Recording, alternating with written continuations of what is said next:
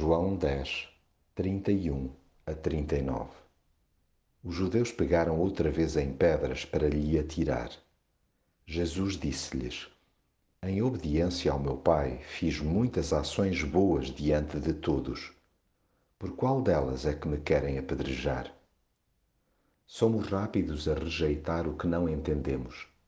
Até Jesus tratamos com 2 ou 3 pedras na mão, quando ele dilata a nossa tacanha percepção de Deus. Nada há nas suas ações que possamos recriminar. No entanto, não paramos de refilar com ele. Amuamos e chegamos a revoltar-nos por entendermos, na nossa presunção, que se estica e passa claramente das marcas em determinadas afirmações que faz, como se fôssemos nós a balizá-lo e a regular-lhe o jeito de ser e a sua forma de agir.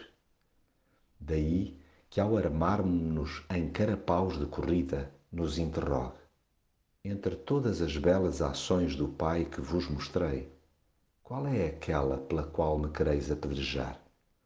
Nós ainda retaliamos dizendo-lhe que não é tanto o que faz, mas o que diz. Apresentamo-nos chocados com a desfaçatez com que se equipara ao Pai, sem nos darmos conta que nos estamos a arvorar em juízes, tipo deuses. Teimamos em olhar de alto para baixo aquele que foi enviado para nos elevar até Deus.